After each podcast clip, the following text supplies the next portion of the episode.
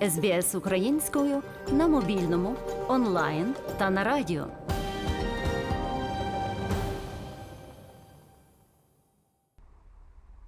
Тетяна Бойко одна з багатьох українців, хто в Австралії знайшов притулок від війни. Проте 24 лютого 2022 року вона була в рідному Миколаєві. У цьому подкасті пані Тетяна ділиться своїми спогадами про перші тижні війни та як підтримка української громади допомагає їй долати відчуття відірваності від рідної землі. Потрібно сказати, що такі дні, звичайно, ніколи не можуть забутися. 24 лютого о 4 годині 55 хвилин мені з Австралії позвонила донька, яка кричала: Мамо, вас бомблять. Е, ми з чоловіком встали, вибігли на балкон. В Миколаєві е, в Кульбакіно був величезний е, аеродром, і його бомбили. Тому те, що там зривається, те, що там бомблять, це ми зрозуміли. Далі після цього я побігла в сусідній будинок ем, шукати ключ від бомбосховища. У нас в сусідньому будинку був величезне бомбосховище, в яке ми ніколи не спускалися. У нас не було ніколи ніяких е, не занять по цьому поводу, нічого. Але те, що там було написано слово бомбосховище, я знала. Я стукала в двері і питала, де, де ключі від бомбосховища. Люди, які там живуть з подивом, на мене дивилися, але в кінці кінців ключ від бомбосховища вони мені дали. Я зайшла в бомбосховище. Це було було і правда непогане бомбосховище. Воно було е, побудовано в 50-х роках ХХ століття полоненими німцями, і там було по класики два виходи: там була водичка, там був туалет. В цей день е, люди, які вже зрозуміли також, що війна, тому що ну, жителі України не так швидко зрозуміли взагалі, що робиться. Е, які зрозуміли, почали приходити туди, приносити воду, приносити ковдри. І в бомбосховищі ми провели ну, перший тиждень. Ми спускались туди, коли бомбили, то ми спускались в бомбосховище. Світ в цей час перевернувся. Ну, по-перше, в 21 столітті, в центрі Європи, щоб тебе без кінця бомбили, тоді е, е, почали ж надходити повідомлення про те, що е, з сторони Херсону, який був окупований буквально за три дні, е, почали розстрілювати околиці Миколаєва і що появились перші жертви.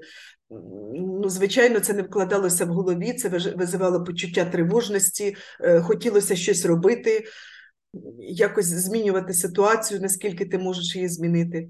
Ну, перші два тижні я ще була в Миколаєві. Я вспіла і поварити, покуховарити для тероборони, варила борщ. Я вспіла і поготувати коктейлі Молотова в Миколаївському будинку офіцерів. Я вспіла і пов'язати е, сітки в 39-й школі.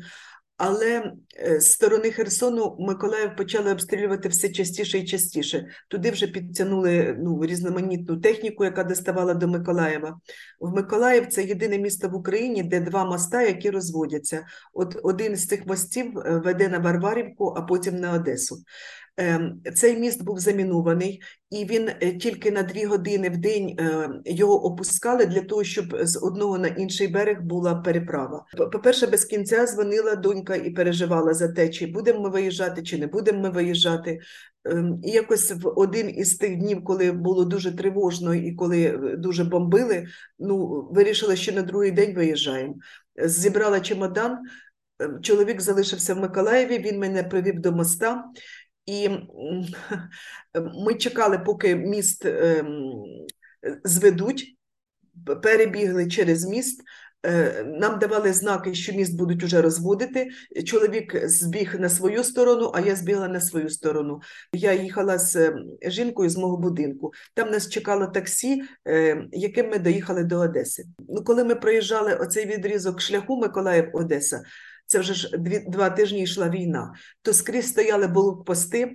Е, це не передати словами, тому що мирна траса, по якій б ти проїжджав не один раз, е, вона перетворилася ну, буквально в воєнну трасу за оці два тижні. Стояли блокпости, перевіряли документи, але до Одеси ми добралися. В Одесі через певний час ми сіли в евакопоїзд, який е, відходив на Львів. В евакопоїзді в вагоні було дуже багато людей. Ну так як нам говорили, до 300 чоловік в одному вагоні, який розрахований десь на 54 ж людини. Діти спали по двоє, по троє на е, другій і на третій полки. Біля цих полок стояли матусі, які їх підтримували, щоб вони не звалилися. На боковому сидінні також по троє сиділи. В один із моментів я таке задрімала і проснулася від того, що поїзд стояв, а в двері з усієї сили лупили і просили провідника відкрити. Просили російською мовою. Оскільки я задрімала, я подумала, що, мабуть, ми попали вже в якийсь полон, і це вже росіяни вимагають провідника відкрити вагон. Але це вимагали люди е, на станції, які також хотіли потрапити в цей вагон. Ну так ми добралися до Львову. Е, Враження в мене, е, коли ми приїхали в Львів, е, мене було кому зустрічати. Мене зустрічав мій двоюрідний племінник. А багато людей виходило з вагону і казали: ну а що далі? Тобто в них не було ніякого варіанту. Вони вже той варіант шукали вже по ходу свого прибуття. Зі Львову я поїхала в один із населених пунктів е, області, і там також ще було дві неділі. Е, За ці дві неділі до мене приїхав син з невісткою і з маленьким внучком. Е, Ми жили в населеному цьому пункту ці дві неділі, поки син не пішов в воєнкомат і не пішов в армію. А я з невісткою і з внучком виїхали спочатку в Польщу, і там також була така картинка. От ми приїхали в Польщу, донька замовила нам машину, яка нас довезла до Варшавського аеропорту. А дуже багато людей пересікали кордон польський і казали: ой, а що робити далі? Тобто ніяких планів у них не було. Але потрібно віддати данину величезну польській стороні, яка приймала. Ну, ну не можна навіть з часом, ось уже прийшов рік, виразити ту глибоку вдячність е, цим людям. Вони дітям давали іграшки, скрізь стояла їжа. Буквально через 20 хвилин після того, як ми перейшли кордон, нас довезли автобусом до пункту, де можна було полежати на матрасах, де можна було перекусити, і де стояли автобуси, які відправлялися в різні куточки Європи. Ну, а ми е, з аеропорту вилетіли і 18 березня прилетіли в Австралію. Пані Тетяно, чи можете сказати, що вас цей рік змінив? І якщо змінив, то як? Ну, звичайно, змінив. Я була абсолютно щаслива людина в своїй країні. Ну, а тепер половина моєї сім'ї тут. Син залишився в Україні, він воює. Я відчуваю себе роздвоєною, я відчуваю ну, людиною, яка е, душею кожного ранку е, лине в Україну і хоче дізнатися новини, хоче прикрити всіх тих друзів і знайомих, які там залишились, заспокоїти їх, тому що ну, відчуваєш навіть якусь провину від того, що тут тихо, спокійно, а люди, які залишились, що їх бомблять. Е, В Миколаїв це місто, в якому з кінця березня вже не стало води, тому що загарбники, які окупували е, Херсонську область, вони підірвали водогін, який з Дніпра качав воду в Миколаїв. І Миколаїв е, весь час воду е, носив, брав її з скважин, і це в багатоповерхівку. От, наприклад, на дев'ятий поверх люди носили воду для того, щоб попрати, покупатися, приготувати їсти. Ну а тепер ще і відключення світла без кінця. Зима холодно, і хоча мер Миколаєва е, сказав, що зиму пройшли більш-менш в теплі, ну все рівно бували різні моменти.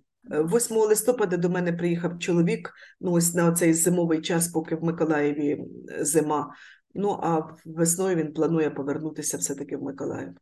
Я дуже дякую австралійській громаді, яка дуже підтримує, яка дуже допомагає багато.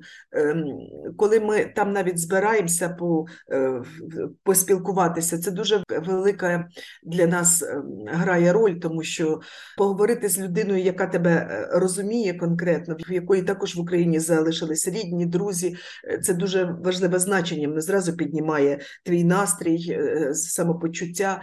Я дуже дякую українській громаді, яка в Австралії за допомогу, за теплий прийом, за щирість, за співчуття, за те, що вони нам так багато зробили. Мар'яна Вотсон для SBS Ukrainian. СБС українською на мобільному, онлайн та на радіо.